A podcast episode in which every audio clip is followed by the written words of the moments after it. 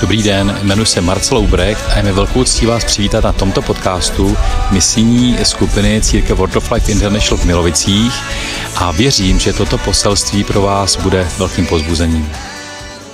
Jste dávali intenzivně pozor, viděli jste i vzadu všichni? Věřím, že z konfet budete mít zážitek, ale nejenom z nich. Děkuji moc. Tak.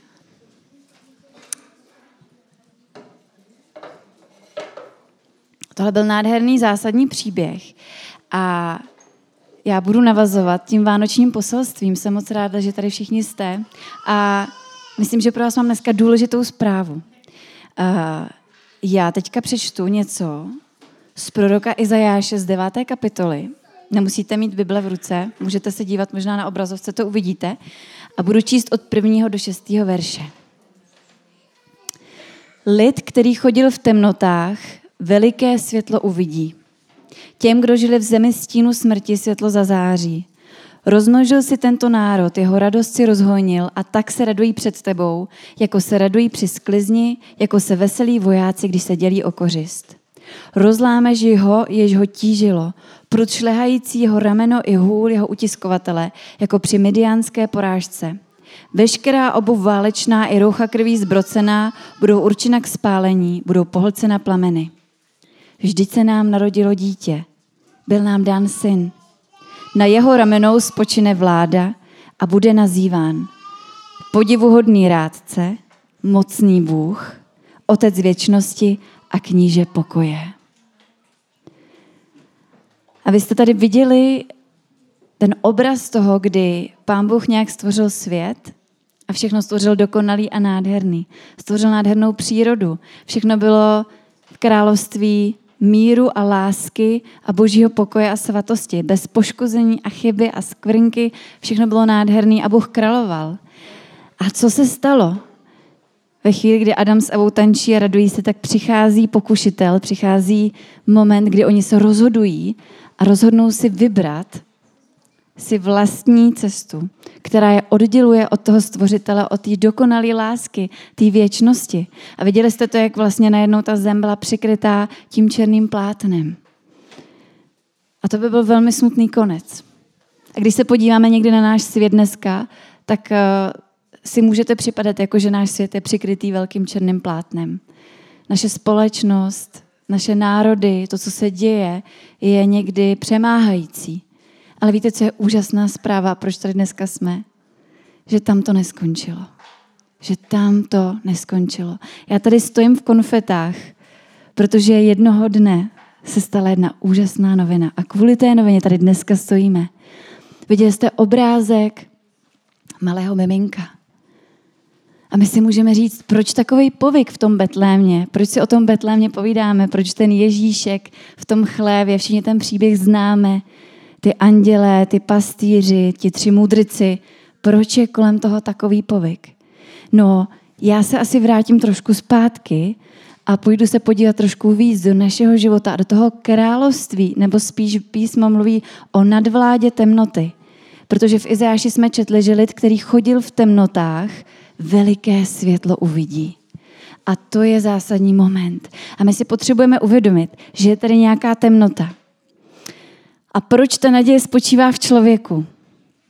Víte, ten prorok Izajáš, o kterém jsem četla, představte si, uděláme takovou rychlou uh, vsuvku, uh, nebo takový rychlej skok do Bible. On uh, žil zhruba 740 let předtím, než se vůbec Pán Ježíš Kristus narodil. Představte si, že 740 let předpovídal Kristovo narození. Lid, který chodil v temnotách, veliké světlo uvidí. Vždyť se nám narodilo dítě, byl nám dán syn. Na jeho ramenou spočine vláda a bude nazýván podivuhodný rádce, mocný Bůh, otec věčnosti a kníže pokoje. Tohle prorokuje Izajáš a potom eh, v Matoušovi dochází tahle situace naplní, kdy Kristus se narodí. V Izáši v 7. kapitole 14. verši je ještě napsáno, že se narodí z Pany. Tam je napsáno, sám pán vám proto dá znamení. Hle, pana počne a porodí syna a dá mu jméno Immanuel. To znamená, Bůh je s námi. To bude jeho jméno. To Izajáš prorokuje 740 let před narozením Krista a v Matouši v první kapitole mezi 18. a 23. verši se děje to naplnění. Pak je tady prorok Micheáš. Já bych krátce přečetla pátou kapitolu, protože je nádherná, je krátká. Prorok Micheáš žil taky zhruba 700, 750 až 700 let před Kristem a on v páté kapitole říká, ty však Betléme, Efraický, maličký mezi judskými knížaty, právě z tebe má vzít ten, jež bude vládcem v Izraeli. Jehož původ je pradávný a víte až od kdy? Tam je napsáno od jednu věčnosti. To je zajímavý. Věčnosti. Hospodin je tedy nechá na pospas, je dokud neporodí rodička. Zbytek jeho bratří se pak vrátí zpět a připojí se k synům Izraele. On vstane a bude pást v síle hospodinově ve jménu hospodina svého Boha, které je vznešené. Tehdy budou žít v bezpečí, neboť on bude veliký až po nejzaší zemské končiny, až do Milovic, až do České republiky. On bude naším pokojem. Až k nám do země vtrhnou Asiřané a budou šlapat po našich palácích, sedm pastýřů proti ním postavíme, osm vojevůdců roze, rozených, aby Asýrii pásli mečem, Nimrodovu zemi mečem taseným. On nás vysvobodí, až k nám do země vtrhnou Asiřané, až budou šlapat po našich hranicích. Tohle říká prorok Micháš. A potom když se přineseme do Nového zákona, kde je Herodes kraluje v Izraeli a bojí se o to, aby mu nikdo ten trůn nevzal. A najednou tam přicházejí ty tři mudrcové z východu, o kterých všichni víme, protože je vede kometa. Oni vypočítají, protože jsou modrý a znají ty znamení, která se mají dít a najednou to všechno vychází a kometa vychází a oni jdou za tou kometou. Nejsou to žádní křesťani, nejsou to ani židi, jsou to nějaký mágové z východu a jdou na těch velbloudech a najednou přicházejí a Herodes je odchytne a říká, řekněte mi, kde se má narodit ten spasitel. On je svolává a oni citují proroka Micháše. Oni citují tuhle pátou kapitolu proroka Micháše. Víte, to není jen tak obyčejný miminko, který leží v tom chlévě. Něco na něm je. Je něco na tom jménu Ježíš Kristus z Nazareta, že dneska 2023 let po tom, co se narodil, tady stojíme a vůbec si o něm povídáme.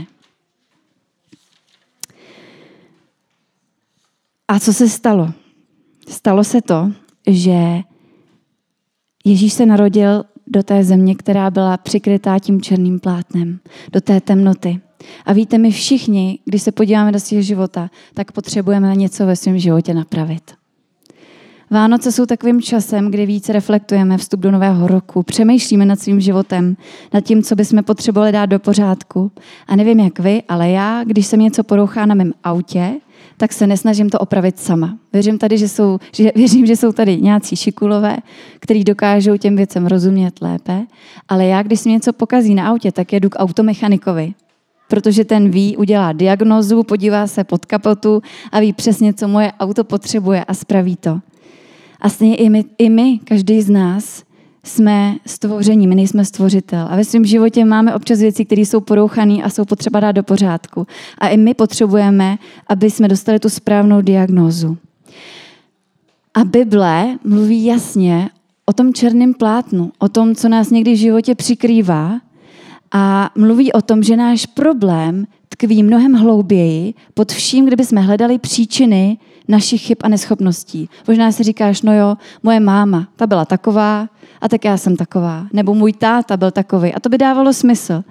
Jenomže když se budeme dívat do generací a generací a generací, zjistíme, že to plátno a že ta tíha a, ten, a ta, ta špatnost přikrývá celý generace od dob, co jsme na tomhle světě. No co s tím můžeme udělat? Písmo dokonce říká, v Biblii je napsáno, že my nemáme sami dostatek informací a že nevíme, co potřebujeme vědět k tomu, aby jsme to všechno vyřešili. My jsme vlastně docela ztracení. My se můžeme snažit, tak eh, já to budu dělat jinak než moje rodiče, než moji prarodiče. Já už to neudělám, nebo já toho změním. A můžeme se snažit z vlastní síly, ale pokud jsou to věci, které nemůžeme vědět, tak to znamená, že náš základní problém je mnohem hloubější a mnohem staršího data a sahá mnohem hloubš. Bible říká, že náš základní problém a hlavní důvod, proč děláme to, co děláme, je, a teď použiju slovo, který jste možná už někdy slyšeli, a to slovo se jmenuje hřích. Slyšeli jste už někdy to slovo? V pohádkách možná. A kdo čtete Bibli, tak ho možná potkáváte častěji. Ale co to znamená? Co to je ten hřích? Co to je to černý plátno? Písmo definuje hřích jako stav, jehož důsledkem je naše chování. Když má člověk hříšnou přirozenost, tak to znamená, že dělá hříšné věci. Proto říkám, že náš základní problém je staršího data než naše vlastní zkušenosti. Víte, v písmu je napsáno, že jenom trocha kvasu celé, kvaso, celé těsto prokvasí. A teď, když si řeknu wow, tak já vím, že já nevím, jestli tady mezi námi někdo, kdo je dokonalý, perfektní, mohl by zvednout ruku, ale věřím tomu, že není, protože to Bible říká, že všichni jsme zhřešili, že bez hříchu není ani jeden z nás. A to by byl pěkný průšvih, kdyby jsme u toho skončili. A to je pěkně frustrující si říct, pane, tak eh, já se snažím, jak můžu být dobrým člověkem, ale prostě ta přirozenost ve mně je nějakým způsobem hříšná. Já se snažím, ale pořád se chovám tak, jak bych nechtěl. Nebo nechtěla. A král David tohle dobře vystihuje v Žalmu 51. On říká, že nesu vinu už od narození. Hříšný jsem od svého početí. Wow. My často mluvíme o dětech jako o nevinných dětech, ale kdo má děti, tak moc dobře ví, že i malé děti dokážou zlobit svým způsobem v tom věku, kde se nachází. Že vlastně nikdo z nás není úplně bez viny. My jsme se prostě narodili do hříšného světa s poskvrněným tělem. Hřích je v naší lidské přirozenosti a jako takovému mu nelze uniknout. A všechno, co děláme, poznamenává. A teď, co se stalo s tím naším světem? Abyste dobře pochopili, to je v pohodě. Tak si vemte konfety do kapsy na památku. Co se stalo? Představte si s tím nádherným rájem, s tím dokonalým světem. Hřích řekl, fajn, teď bude královat, ten zlý řekl, teď bude královat v tomhle světě hřích a bude ovládat naše životy. A kam až to jde? Představte si, že ten hřích řídí tvoje touhy, nebo vaše touhy, i moje touhy. Řídí naše reakce na autoritu. To, že se nám nelíbí, když nám někdo říká, co máme dělat.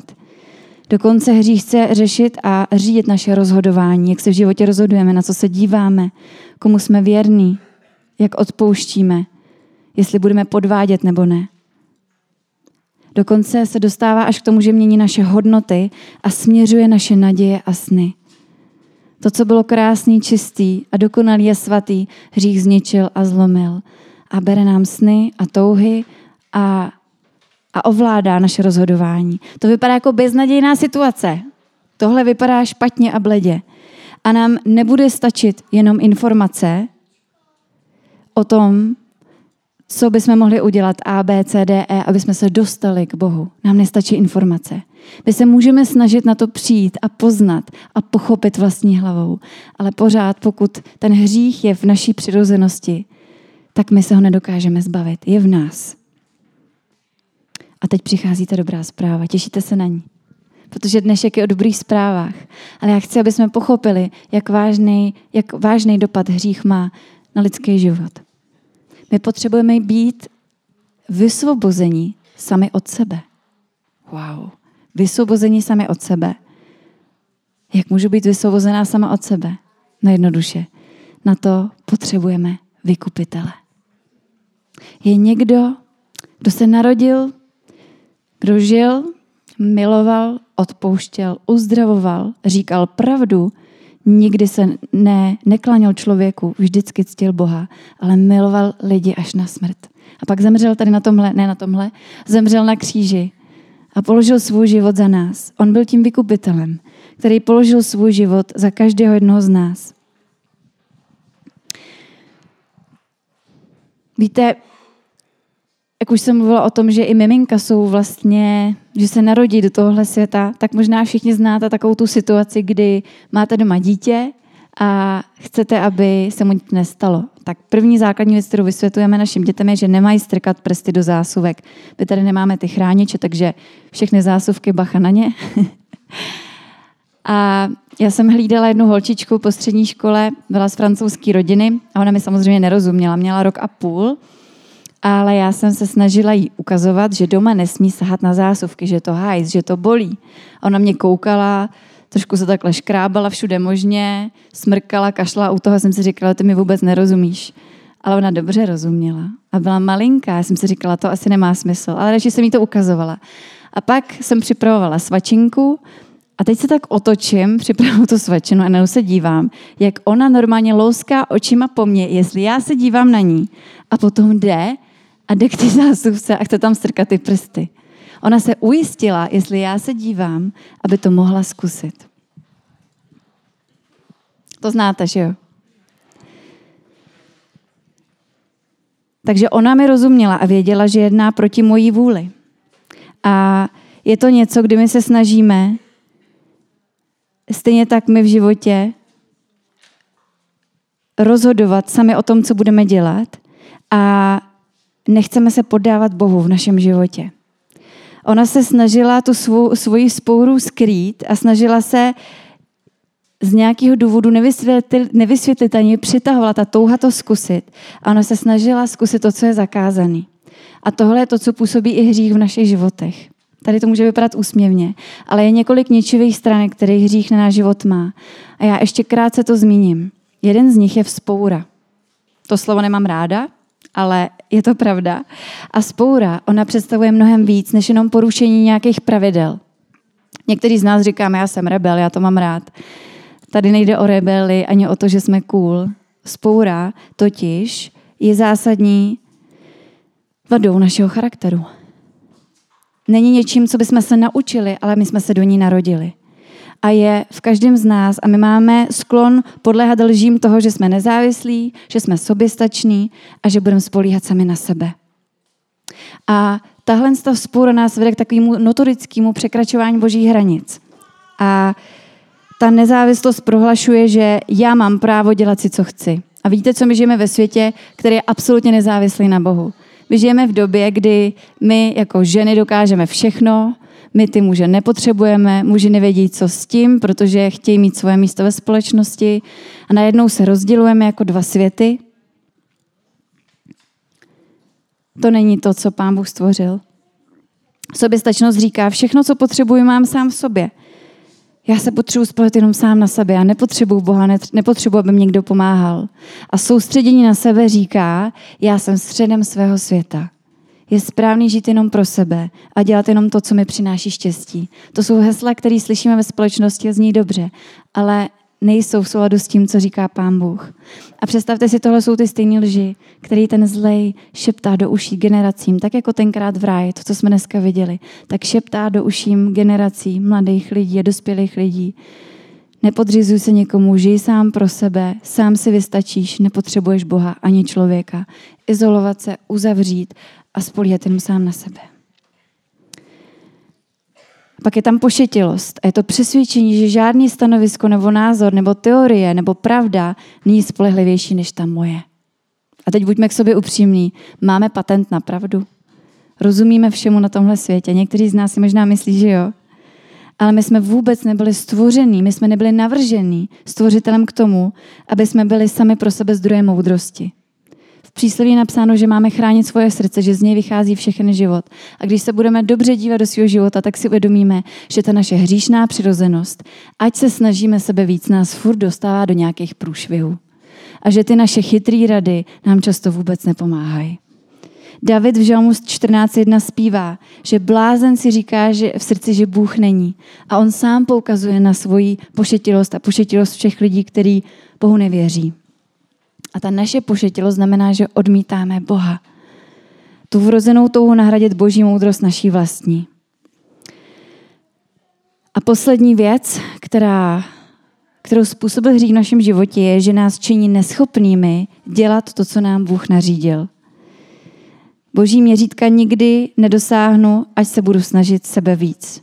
Takže to je finální zpráva, Kdybyste dneska někomu říkali, že Žanet vám tady kázala o tom, že se máte snažit být dobrýma křesťanama, tak to není pravda.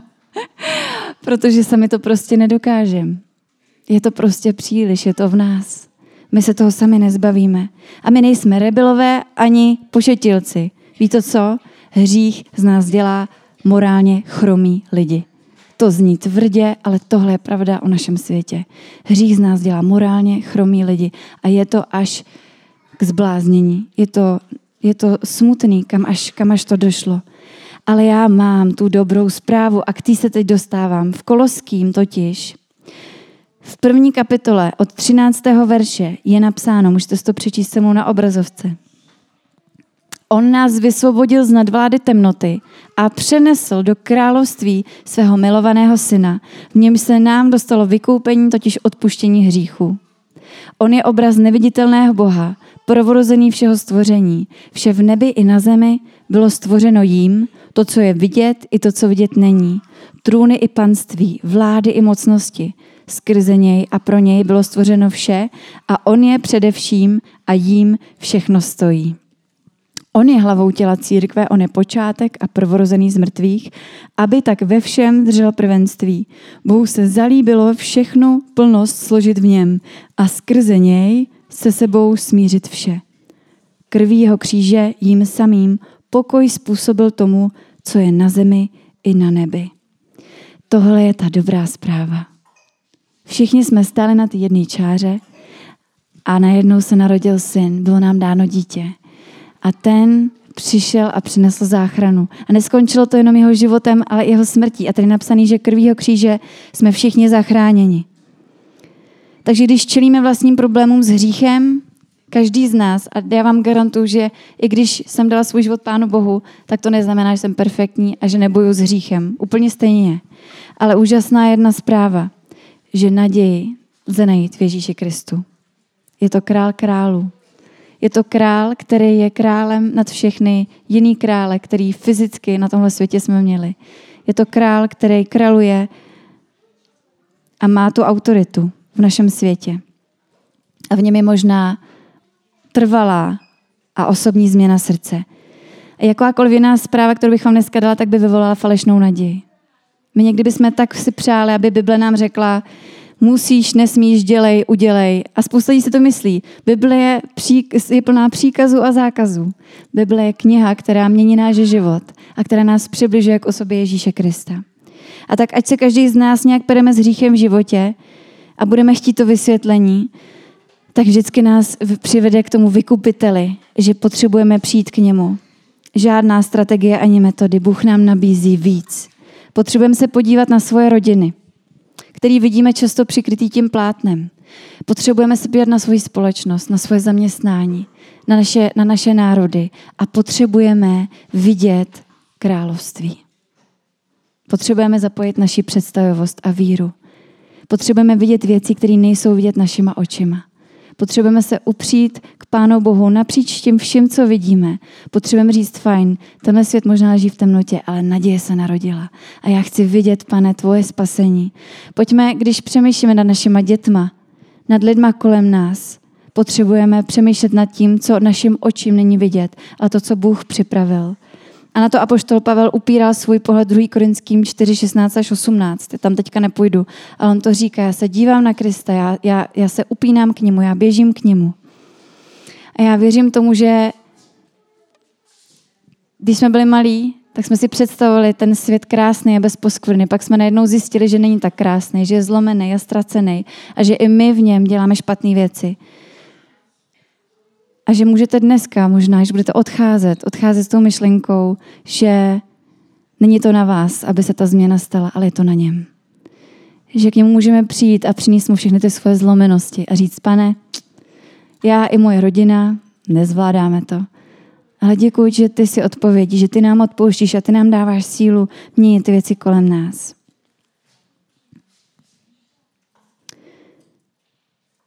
Potřebujeme vidět zářivou naději naší existence, že můžeme poznávat a milovat Boha a taky mu sloužit. Víte, neskončí to jenom u toho, že, on, že nás miluje.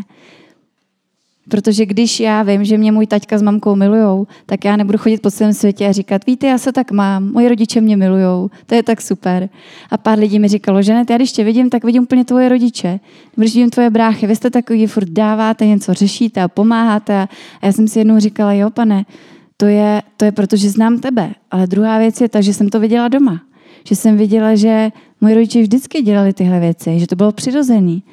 A já jsem se nenou uvědomila, že je pro mě přirozený a veliká radost tyhle věci dělat. Vlastně tak i Bůh, náš Bůh Otec touží, abychom byli jako On v tomhle světě. Takže dobrá zpráva je to, že nemusíš chodit celý život jenom po světě a říkat si, to je tak super, já jsem milovaný, je mi odpuštěno a vyjde to do pekla. Ale že Pán Bůh nás dovádí do toho momentu, kdy se najednou uvědomíme, se podíváme na ten svět kolem nás a říkáme si, ta dobrá zpráva o tom Ježíši není jenom pro mě, ale je tady i pro tebe. A naději můžeme najít pouze u Ježíše. Já vám dneska nenabídnu systém vykoupení, neřeknu vám, běžte meditovat na 10 hodin, odříkejte desetkrát odčenáš a potom vám bude dobře.